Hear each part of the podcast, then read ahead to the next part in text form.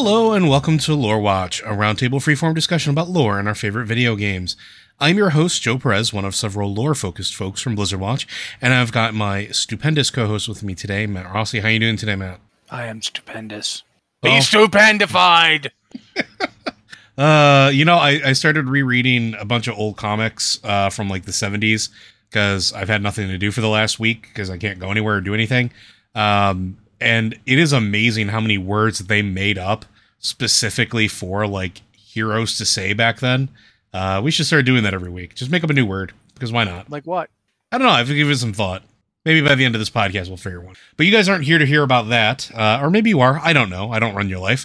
Uh, but we're going to be talking about something that, well, is a little bit exciting. Uh, over the last week, we did receive news of what the next Warcraft expansion is going to be. Uh, and it is aptly titled Dragonflight. Uh, it is what something we've been speculating for a long time. And I think that a lot of people are. It's not really that much of a surprise.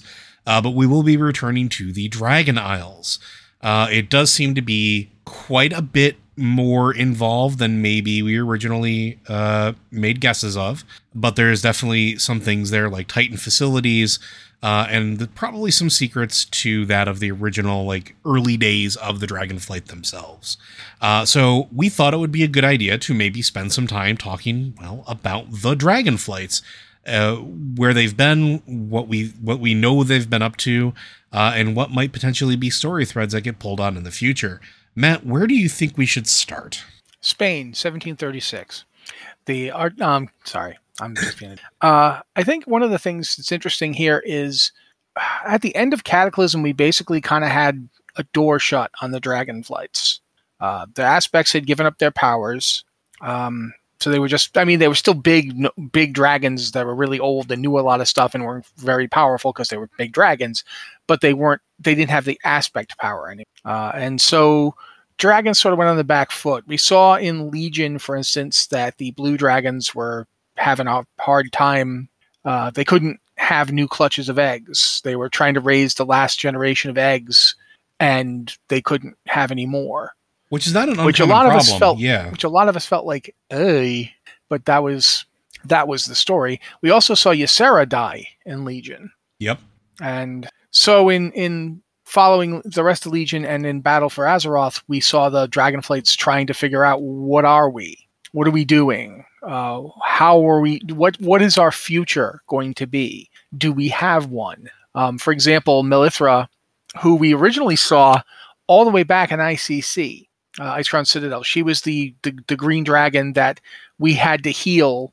Uh, it was the the fight where instead of you know DPSing, it was about healing the boss uh, and DPSing the ads to keep them from getting to her and making her worse until she could get to a certain point, you, until you'd healed her enough that she burst forth and, and could wreck everything. And, and, you know, that's how the fight went. Uh, it was the fight where the healers were like, basically, it was their time to shine.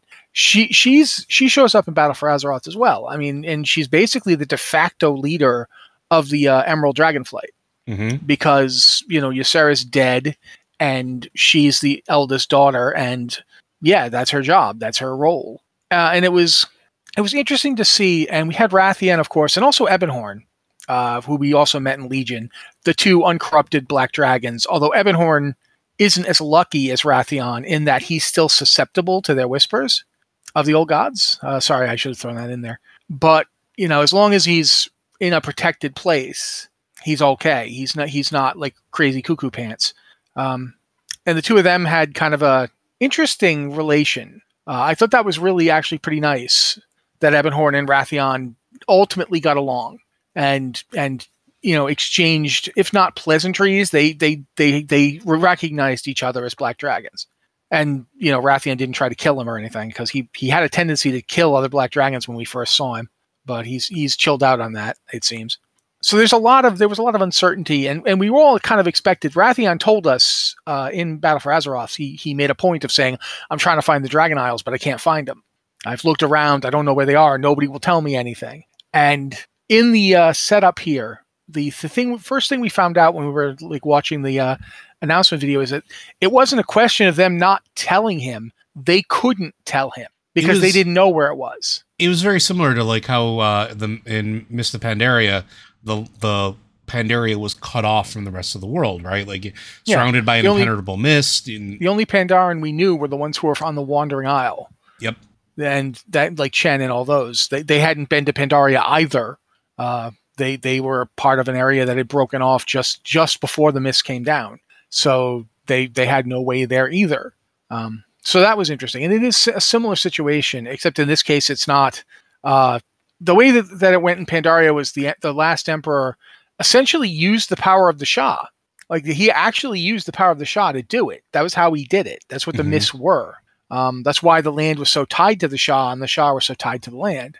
Um, so in a way, he kind of doomed his people ultimately. Um, whereas in this case, it was the the the natural magical energy of the world was changed by the Sundering, and we don't know. One thing we still don't know is where the mis- the the Dragon Isles are physically yeah, we we haven't know we'll seen be that going yet. there. Yeah, but we don't know where they are.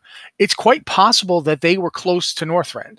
I mean, that would explain why Wyrmrest Temple is there. and why the bone like the seemingly like the boneyards of uh of the dragonflights were there The dragon, yeah, the Dragonblight. Well, it, it would make sense. And also, uh, Malygos's home was in Coldarra.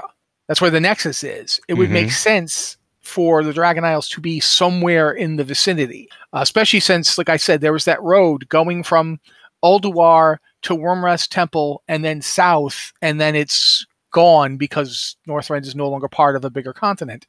It's quite possible that the Dragon Isles were another of those Titan facilities along that path, um, which we've also seen in Kul Tiras, not in Kul Tiras, uh, sorry, Zandalar. Uh, the Titan, the Titan Road literally crosses. There's a place, uh, I want to say in Nazmir, where the road starts again, yep where you can be like, this is the road that goes to to Wyrmrest. So it's quite possible that the Dragon Isles are just somewhere in that area. We don't know, um, but they were sealed off because after the Sundering, the magical energies that fueled that area that the dragons were originally from were gone. And so the place was effectively the dragons couldn't stay there anyway.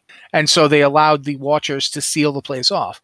There's there's still a lot more we don't know, but I think that's an interesting idea to start off on because it does make us wonder like the uh the Dragonflight book and I- I'm blanking on the name but Richard Knaak wrote it.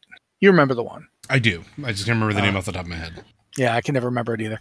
But in that book, um was it Dawn of the Aspects?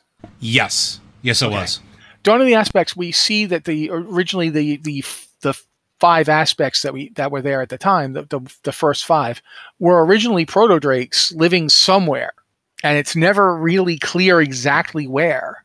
Um, but since we know that Galakrond, for instance, uh, his bones are in Dragonblight, it seems to me pretty likely that the Dragon Isles were originally very close to the Dragonblight. the the other thing that should i think should be noted here too is just because we know that the dragons uh, dragon isles exist doesn't mean that it was there's a lot we don't know matt's right but it also doesn't necessarily mean that this is the like one place where all the dragons came from. Does that make sense? Like as we've interacted with them over the years we've seen them have different places of rest like matt's bringing out with like uh, malygos and having the nexus we've seen things like the crimson reduff and um Neltharion had a, a cave sanctuary. Neltharion had his own on his own sanctuary as well, uh, Although- as did uh, the Caverns of Time. We have yeah, but that's, we're also seeing that those places might have been established later because we are seeing that the the Dragon Isles are apparently the place where the dragons built their own kingdom, and that's interesting. So they might not this the Dragon Isles might not be their birthplace. right. That's what I was It might at. be the place where they started their own kingdom. And what does that mean? What is a dragon kingdom? Uh, that's you know we've we've never seen dragons living as the, like people in a nation. We've always seen them as like aloof beings who show up, tell us we got to do something, or in the case of the Black Dragonflight, are you know crazy for old god juice and want to kill everything.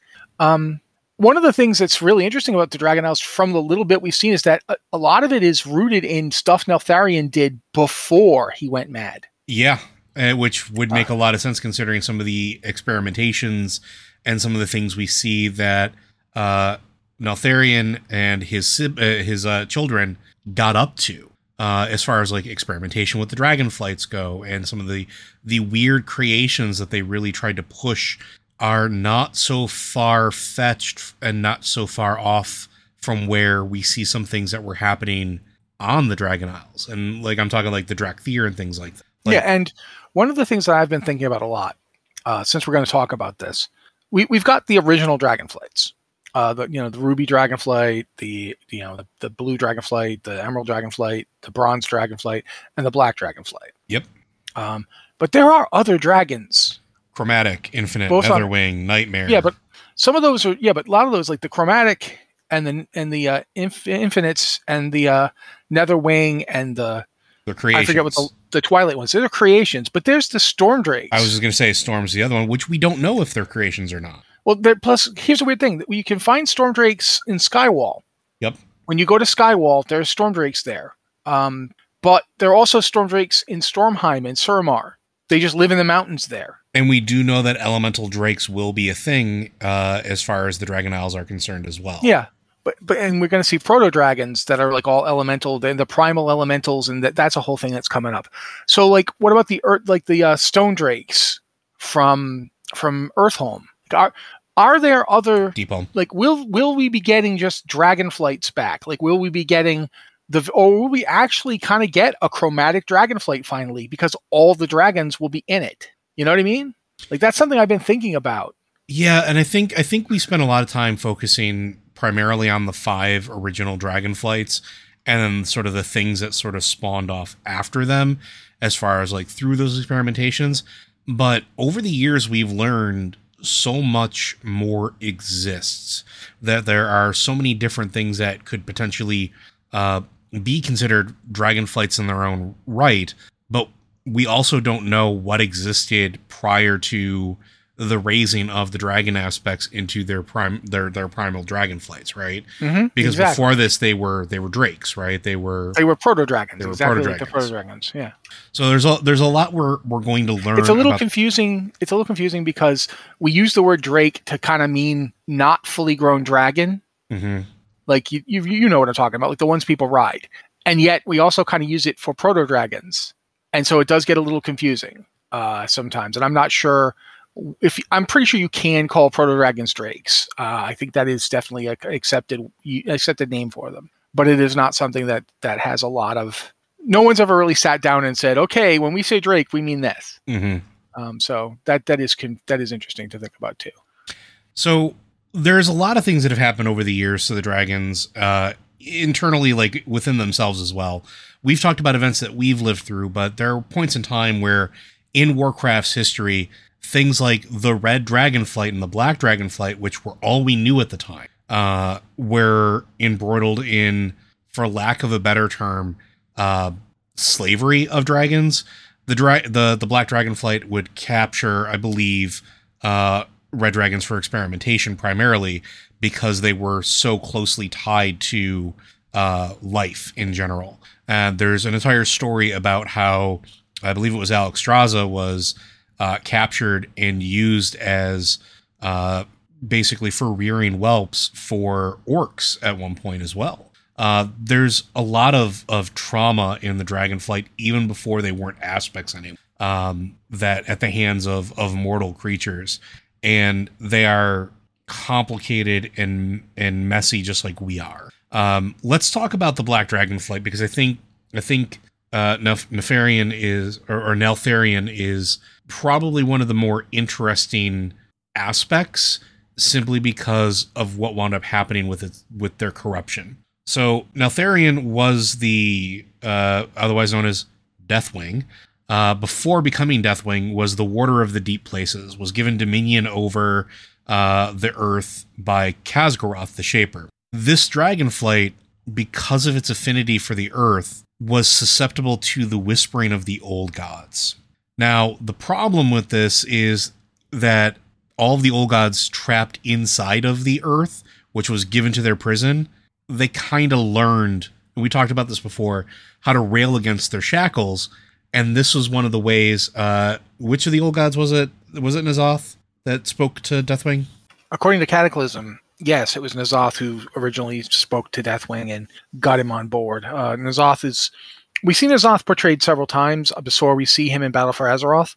Uh, he gets mentioned at Cat in Cataclysm, uh, and he's mentioned as the quote unquote paymaster uh, behind Deathwing. That that's from a de- that's from a BlizzCon.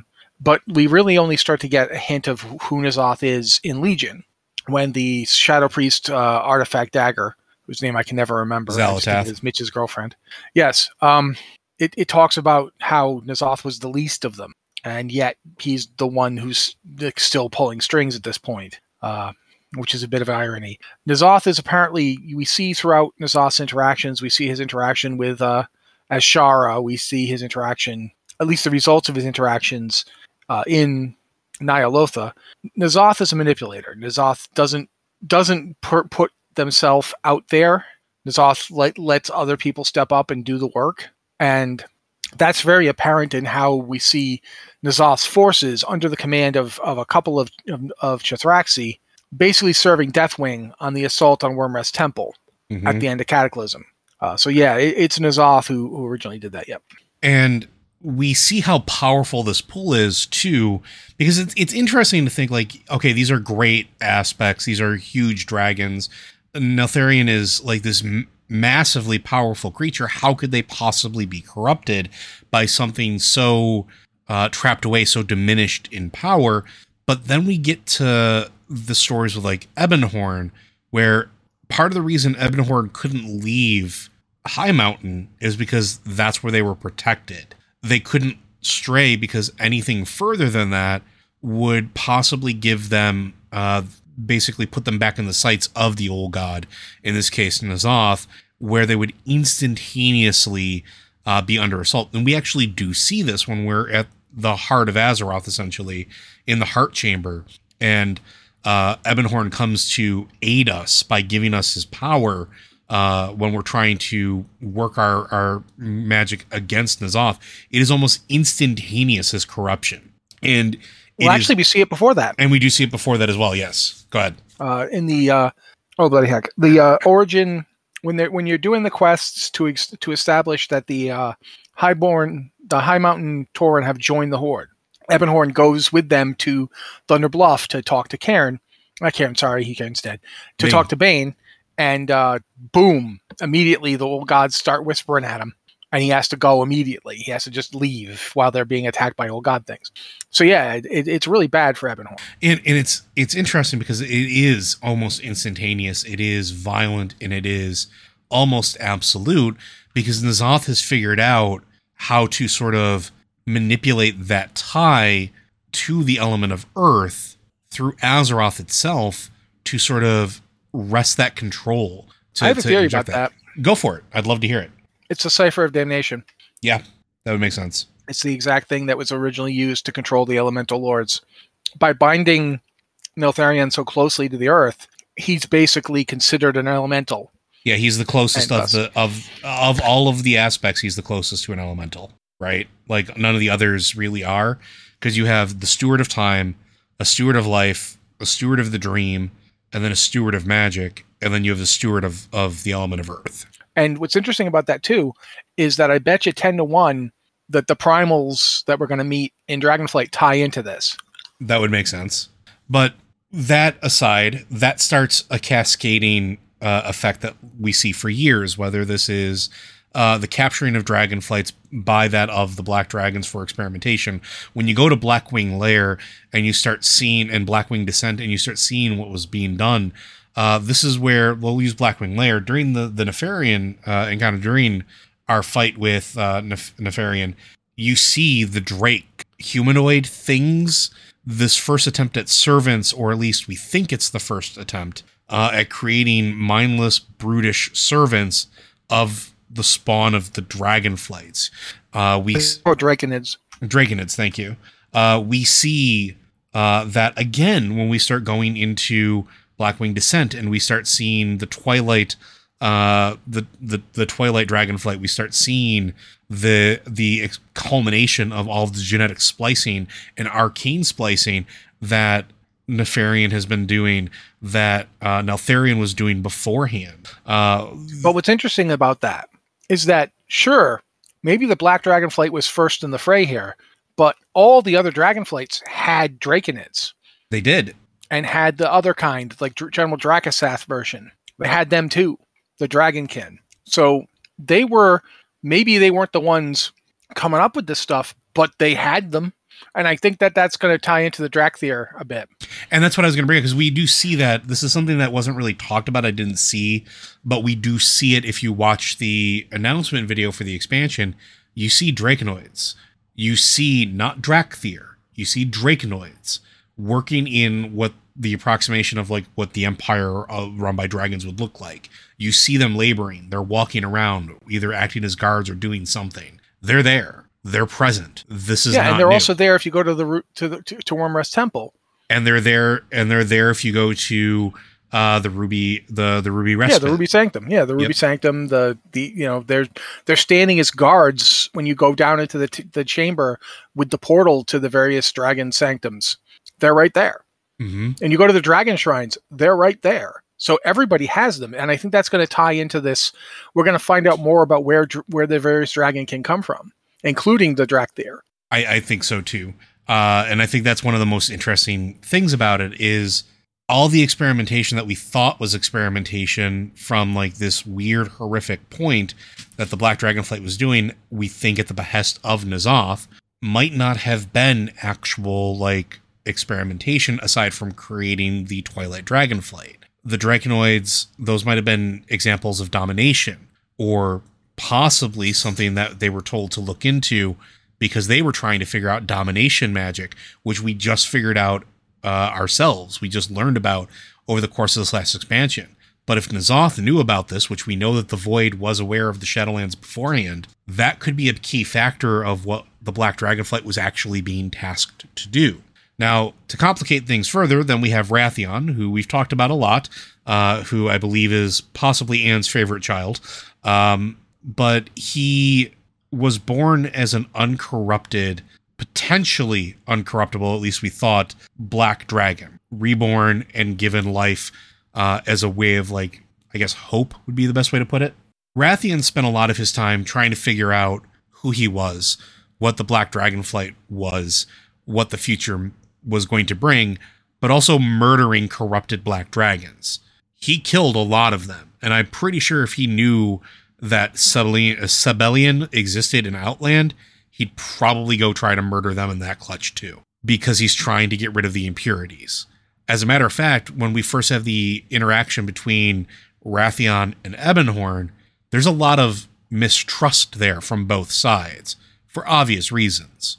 And the fact that they kind of decide to not like attack each other is a big step in Wrathion's sort of growing up question mark. But now that the Dragon Isles have been opened back up, now we see that there are Black Dracthyr. There are Black Draconoids there. They do not seem corrupted. Does this mean that Wrathion can come and maybe breathe life back into the Black Dragonflight? Is this something where we can see maybe with N'Zoth being eliminated seems too harsh of a word, um, put to sleep for a while, or at least not necessarily pushing on the, the reins, does the Black Dragonflight have a, a chance to come back? And I think that's really, I think that's personally fascinating. Only if their true leader, Baron Sabellian, comes back. well, then we'd have to see if uh, Wrathion and Sabellian would ever get along. Like I said before, I'm oh, he'll get sure. along fine when he's you know being digested in Sabellian's stomach. Well, I was going to say I was pretty sure that if if Wrathion ever learned of Sabellian's existence in Outland, there could be an attempt there. But the Black Dragon flight has gone through quite a bit and been the catalyst for quite a bit of disruption uh, and a lot of pain to the other dragon flights. Um, so we'll see what happens there too. Would would the other dragon flights welcome Wrathion back? Well, there's actually a lot of other stuff to think about. Like, first off, I don't think that domination magic or anything we learned in Shadowlands is going to be particularly big on the story here. Um, Sure. Because I don't think it needs to be. Uh, I think what, what we're, we're going to see is these. We've got the primal dragons. That that's what they are. They're drakes. They're like the proto drakes from from Northrend, but they're type they're tapping into elemental magic. Looking at the concept art, one of the things that the the person who created the concept art said was that he wanted them to look like natural disasters. Like the fire one is like a volcano. Uh, the wind one is like a tornado. They're, they're like literally natural disasters bearing down on you. And part of me is like, why did these guys get imprisoned? We don't know why. We don't know what they did yet. We know that they were imprisoned and then they've been there for like the past 10,000 years, locked away. Uh, were they imprisoned the because they were too close to the the elementals? maybe maybe that's how the maybe that's how the old gods figured out they could influence dragons in the first place. Maybe it's these guys. You know, who knows? Uh, but we also know about these ha- these mysterious elemental half giants, the uh, Djaradin, I think they're called, and there you see their influence in the the opening cinematic video, the the cinematic for it, uh, because they're the the tower that was used to seal off the Dragon Isles, the the one that the head Titan Watchers at, is being overrun by molten lava. The Yes. magma is boiling out of the earth and is overrunning the tower, indicating that when the magic came back, those enemies of the dragons also came back, and their first move was to attempt to destroy the Titan facility before the dragons could be summoned back. Which is it because that we're and, this is something I want to pose a question to, uh, and something I've been thinking about since we saw this. Matt and I have often talked about, you know, where did the dragon flights get empowered? And I think we're going to have our answer, and I think it's going to be Tyrhold. And I think that's part of what that makes that facility so important. And any of the enemies that would be looking at it would probably want to eliminate the means which potentially the dragons the dragon flights themselves the aspects could potentially be powered back up Here's the thing about that. We know that the dragon flights had succession principles. they did because we saw them get used. We saw uh, Malygos be succeeded, you know, succeeded by uh, Kalecgos after Malygos's death, and they they had a, a method to do that. So it's quite possible that on the Dragon Isles they will not just have the succession protocols, but remember that there was the the Nexus had to have some kind of like I like celestial concordance thing to to do it. There was like you know they couldn't just do it on a whim. Perhaps that's because they'd lost access to Tyrhold, yeah and they, they therefore had to come up with an alternate, you know, principle to to power it. But right now, uh, like we've got Ysera is gone, uh, Cal- Malygos is gone, but Kalecgos is currently the blue aspect, or was the blue aspect before still um, is they got depowered. So he's still in charge, but he's technically not an aspect. None of them are right anymore. But of the originals, uh, three are dead: Malygos, Ysera, and Deathwing.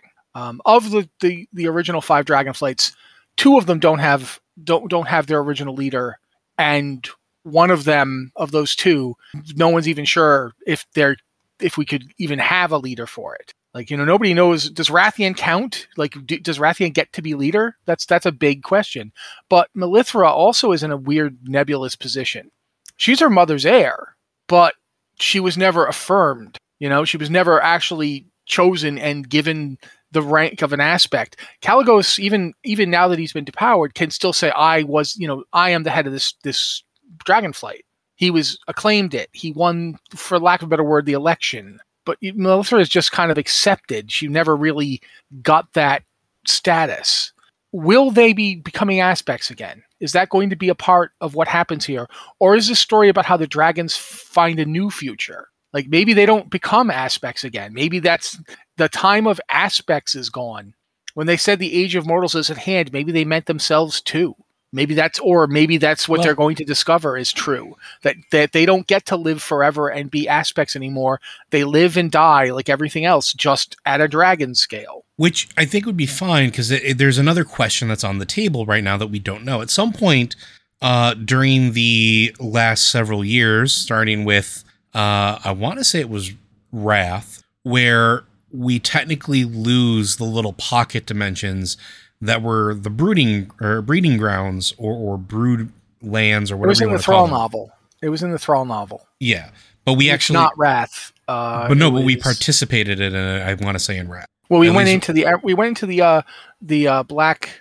I can't remember. The, I want to say the like Eben, but that's not the right word. But we went into the the, the sanctum and we fought Sartharion, Yep.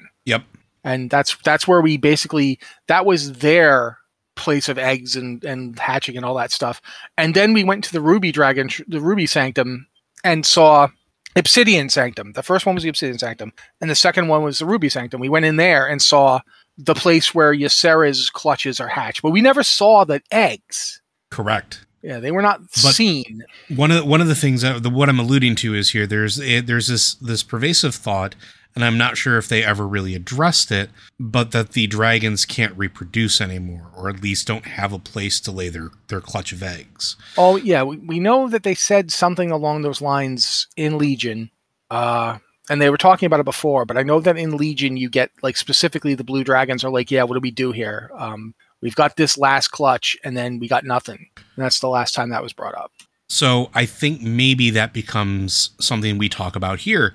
And that's one of the things I'm most excited about because, yes, maybe they don't get to live forever. And dragons already live an extended, a really long period of time whenever you talk about anything sort of like fantasy related.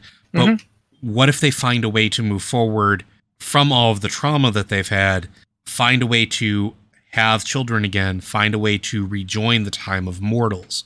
Because that was the big thing. Like you talk about at the end of Cataclysm, it's the statement of the time of dragons is over, the time of mortals is now. There's nothing that says that dragons can't be mortals too. They already pattern a lot of what they do parallel to how mortals live. This just sort of embraces it further. They already take on our aspects. They already hide in plain sight uh, as if they were, you know, one of our, our our peoples. Why not allow them to sort of have that full coming of circle where they can start having a society again and start moving forward? So, what do you think the next next flight we should talk about? Do you think we should talk about the Emerald Dragon flight and what happened there? No, absolutely not. we just leave that. Nope, nothing about the Emerald Dragon flight. They, the Emerald Dragon flight don't nothing about it. Um, we can talk about anyone you want. Uh, I think if you want to talk about the Emerald Dragonflight, uh, they're the ones who are kind of in the most weirdly like I don't want to say precarious, but I can't think of a better word. Like we see at the end of uh, when you're when you're doing the quests in in Battle for Azeroth, and you're going to get the the remnants of the uh, power of each dragonflight, and kind of revealing that those those power that power is still there. Uh, even though the aspects seem to be gone, they've given up their power. The power of of the that the Titans originally invested in the Dragonflights still seems to be there. They're powerful, uh, and that's interesting. Yes. And when you go to the to the Greens, you go to you go to where they're uh, currently fighting in Val'sharah, and you meet up with Merithra, who is the de facto leader after Ysera's death. I don't know. Like, should we go back to like that? That, that was a big yeah, deal in, in I Legion. think so. Basically, after Cataclysm, Cataclysm, the all, everybody, all the dragon aspects and Thrall got together and fought Deathwing and and ultimately killed Deathwing at the cost of their aspect power. Each of them sacrificed being an aspect in order to ensure that Deathwing wasn't just dead; he was really absolutely super dead. Um, and I was actually really sad we never ran into Deathwing uh, in the afterlife. Quite frankly, that was a that was a really bad decision in my opinion. Dead definitely should have been some some Neltharion. It would have been great if if we turned out one of the Kyrian was Neltharion. Uh, but anyway, we we at the end of that Cataclysm happens. The uh, the dragon flights no longer have aspects. They they but they're the the people who were the dragons that were the aspects are still there. Like you know, um, Alexstrasza is still leading the Reds, um, and so forth the problem with the, the Emerald Dragonflight was Ysera was always kind of tangled up in what was going on in other worlds anyway, like the Emerald Dream. Yeah, the Emerald Dragon and, Dragonflight was always sort of removed, right? Yeah, and so in Legion, uh, the, the, we see the attack on Val'sharah by uh, corrupted Satyr, who are like basically working for the Legion again. Although it does kind of feel an awful lot like they're kind of backstabbing the Legion for the old gods at the same time. But regardless, Xavius, the the first satyr who's who is serving apparently he's serving N'Zoth and the Legion at the same time. It really does it's really up there. It's it's pretty iffy. He ultimately manages to corrupt Ysera herself because she's not an aspect anymore and she can't like well, really prevent it. He, he uses a corrupted the tear yeah. of Elune. Yep. And uses that to corrupt Ysera.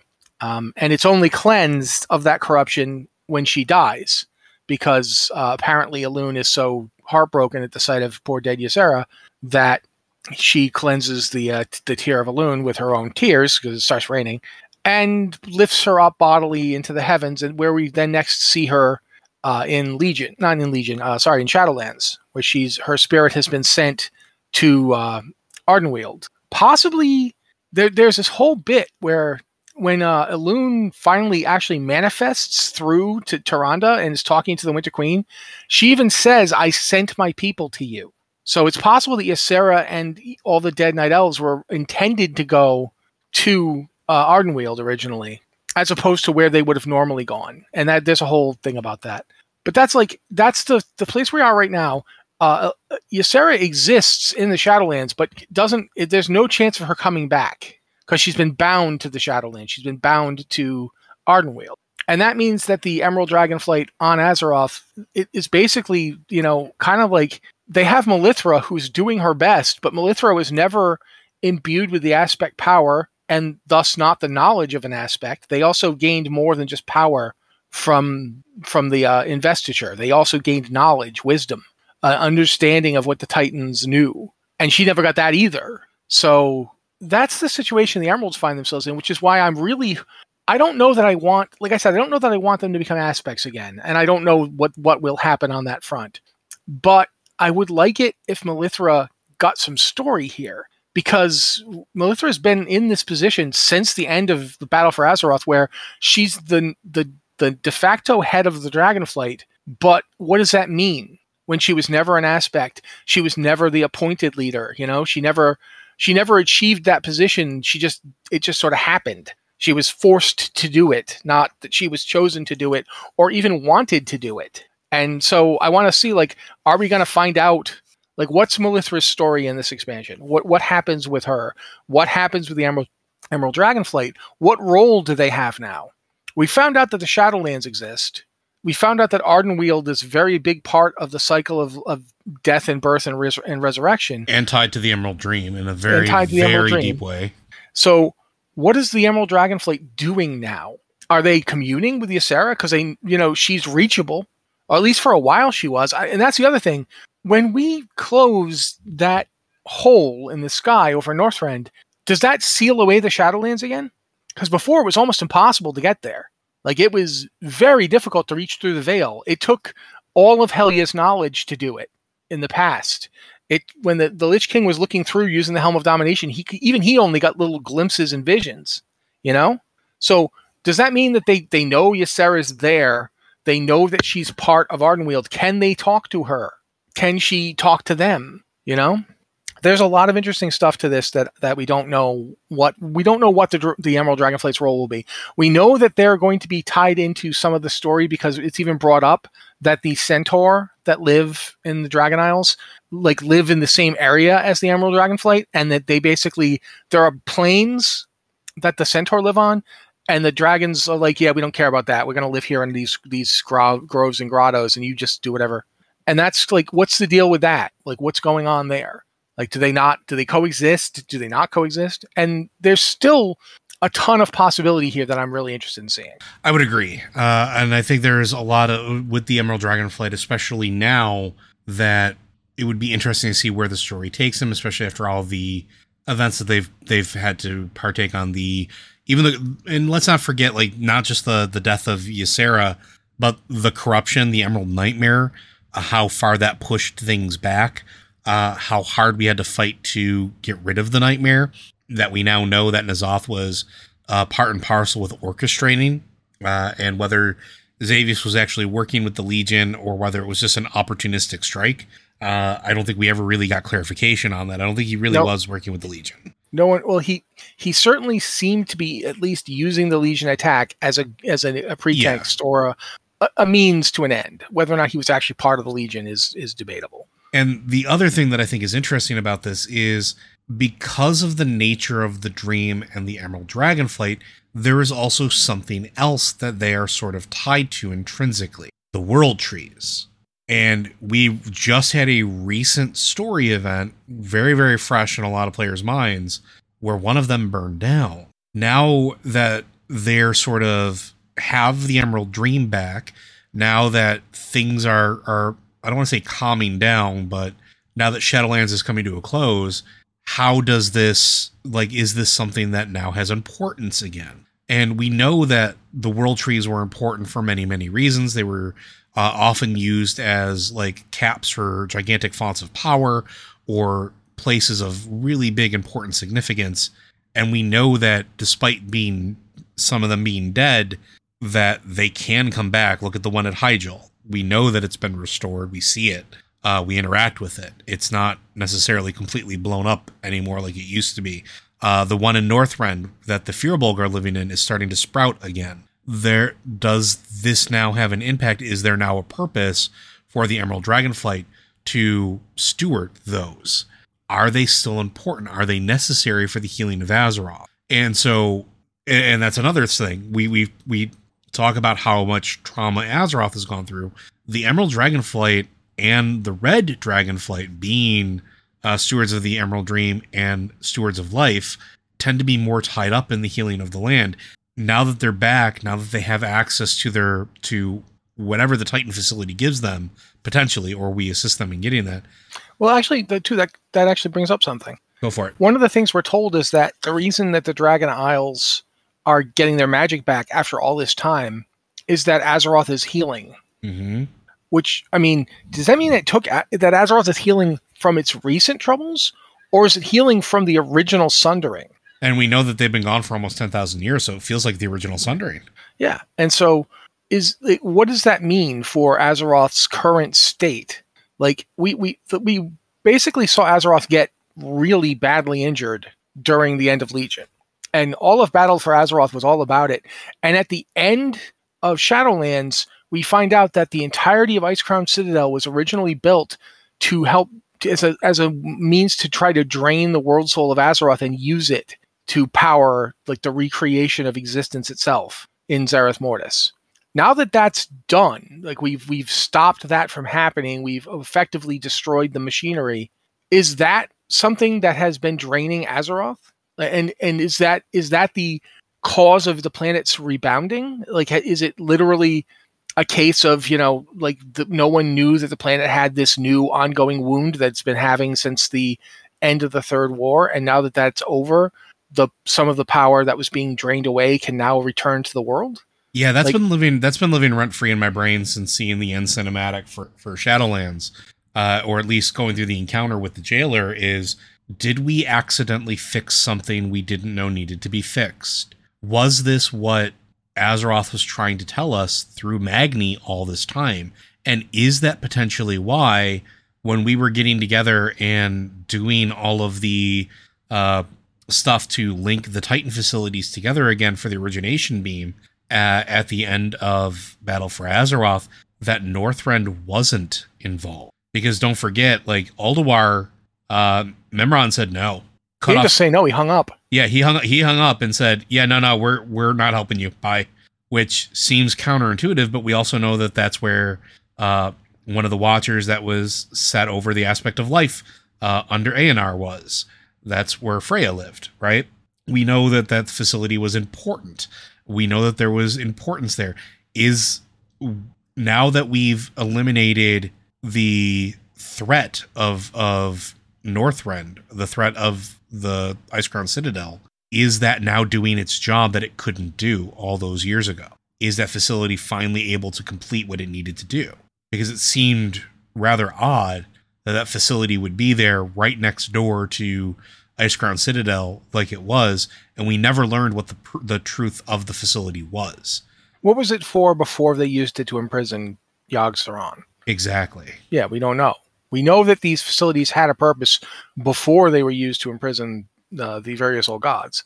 Um, and part of that purpose was the origination of Azeroth. It was the healing of the wound that was created when the Sunder, no, not the Sundering, the original wound that created the Well of Eternity. The Sundering exacerbated that wound. And what happened recently wasn't making it any better. It's quite possible, though, that by by getting rid of Icecrown Citadel, what you're saying is is quite possible that the Titan network is managing to come fully online now, Or at least that's what Mimiron might have been doing or trying to do. or trying to do.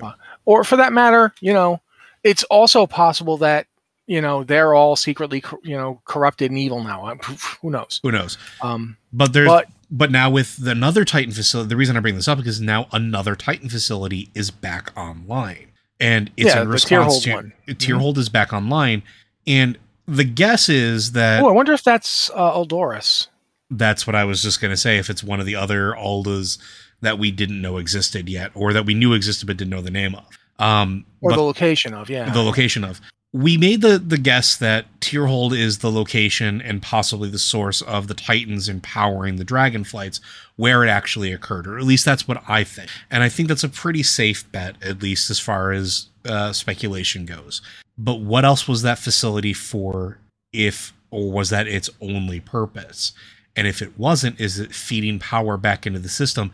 Are these locations starting to tie themselves back together as they come back online? And is this Well, just the I mean- latest latest point of it? Yeah, I mean, we got Uldir back, and Mother is now active. Yep. And Mother is tied into the Titan facility at the heart of Azeroth, Yep. which is itself within range of Uldum. And we know we're going to see Uldaman in this expansion. There's a new wing of Uldaman that we're going to see. That's going to be one of the new dungeons. And why would you go back to Uldaman? Like, what's what's there about Uldaman that makes you want to go back to that? That fascinates me because Uldaman is where Archaedas went when Tyr was killed, Mm-hmm. and we know where, we we thought we knew where Ki- where Tyr died. Um, and there's some debate about that now. I don't think that that figure we see on the seat uh, in Tyrhold is Tyr No. Because we know where Tyr died. Tyr died in in Tirisfal, like literally Tyr's fall. That's where Tyr died.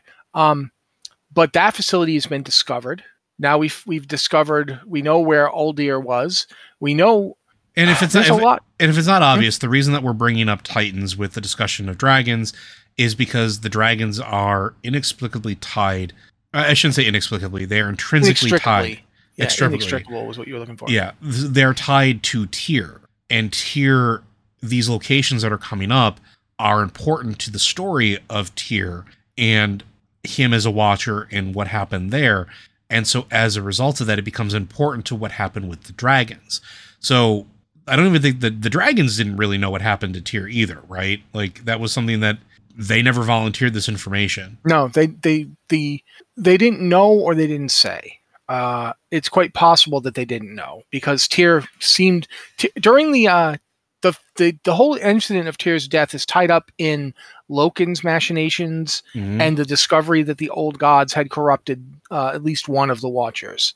And Tyr, Archaedas, and Ironaya grabbed the discs of Norgannon and took them because they knew that Loken was going to edit them, and therefore they had to get. Oh, hello. That's why you go back to Uldaman because that's where the actual discs of Norgannon are. uh-huh. The ones up in Northrend are not are are edited by Loken. For instance, he mentioned he calls himself the Prime Designate in them, but he's not. He never was. And He edited them so he could, you know, push that case. and what was probably contained inside of those discs. Well, one possibility might be how to make it aspects. Yep. Um, but another thing that comes to mind is when you go to original Uldaman, you find out something that I've been talking about for years. Remember, we had that discussion a long time ago about the curse of flesh? Mm-hmm. And one of the things that's pointed out is that it is unusual to use stone and rock to create the the Titans servitor, servitors that we see. That that's it was unusual to Azeroth, and they did it on Azeroth to create creations who are endurable enough to deal with the old god corruption. It's straight up said in Uldaman. It's never said up up in Ulduar. It's not said in the Halls of Lightning or you know, the whole encounter where the the, the lore thing, the the three the the the, the tribunal. I cannot say the word tribunal today. The whole encounter with them, where it talks about the necrophotic entities, does not mention that it is unusual to have done this, but it's said in Uldaman. But if we na- we now know that the Uldaman discs are the actual Norgannon, then it implies that there is an alternate path that is the intended path for Azeroth, and it isn't big rocky people Mm-hmm.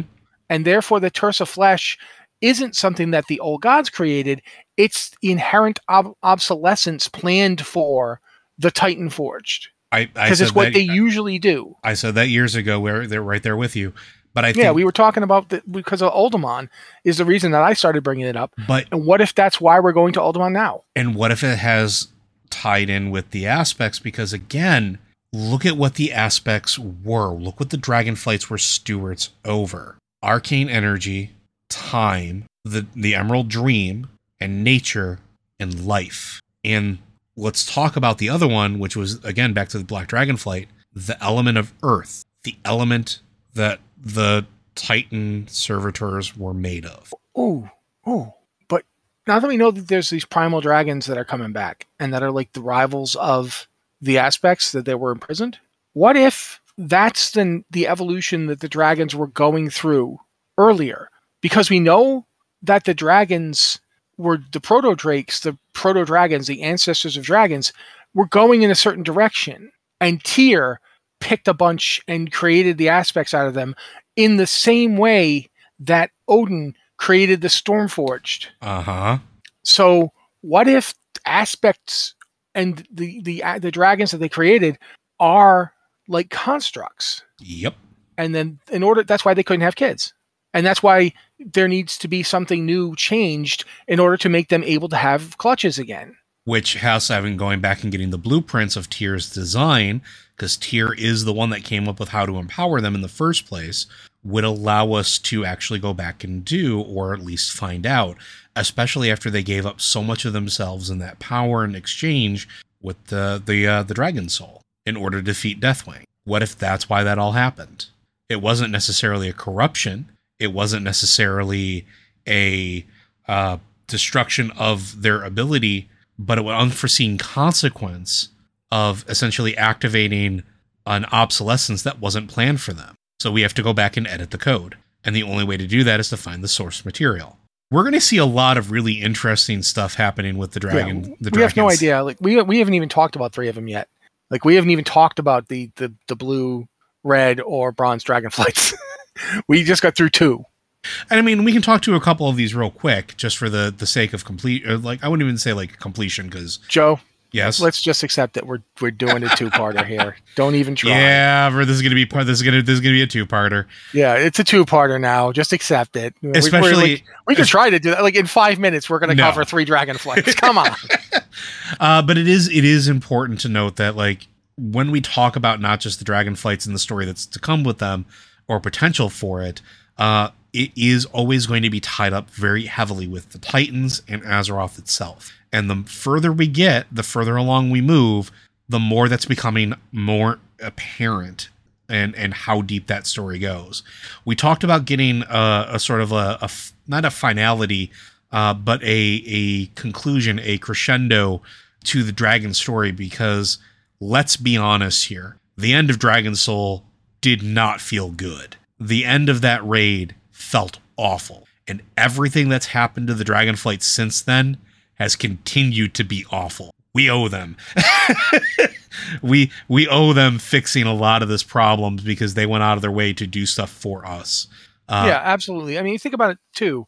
The dragons were these, you know, they weren't stupid or simple minded, but they were these creatures who had barely begun climbing into into their like power, and then they got taken and used by Tyr to save Azeroth, and it was because they were part of Azeroth in the way that the Titan Forged weren't. They they saw Azeroth as beings from it, as beings of it, and the Titan Forged, meanwhile, have been turning into beings that are part of Azeroth. Yep. You know, we've got the humans and the dwarves, and possibly even the trolls are descended from beings that were Titan Forged initially. Uh, the Mogu. We, we see this with the Tol'vir, and now it would be a it would be a nice thing to see the, the dragons get to return to their legacy as part of Azeroth. That would be something I would be interested in seeing. Indeed. But I think that's going to do it for today, folks. Uh, Blizzard Watch is made possible due to the generous contributions at patreon.com slash Blizzard Watch. Your continued support means this podcast site and community is able to thrive and grow.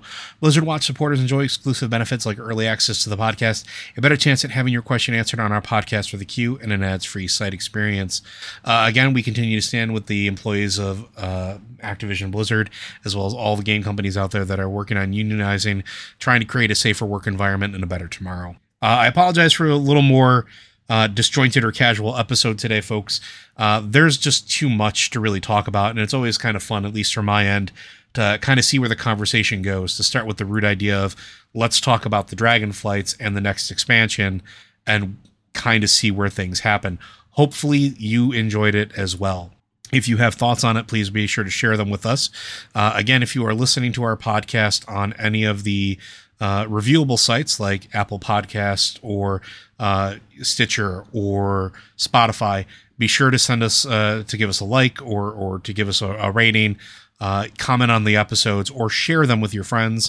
Uh, that simple act does help us quite a bit.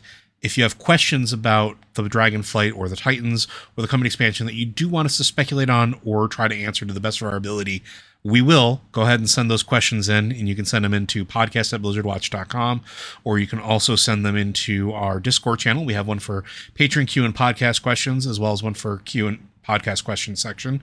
If you can't support us on patreon again we understand. Uh, but little things like that do help us out. Uh, just let us know what show it's for share them with your friends and we will continue to try to make the content that we hope you enjoy because gosh darn it we like making it uh, but I think that's going to do it for us this week, folks. We'll see you next time.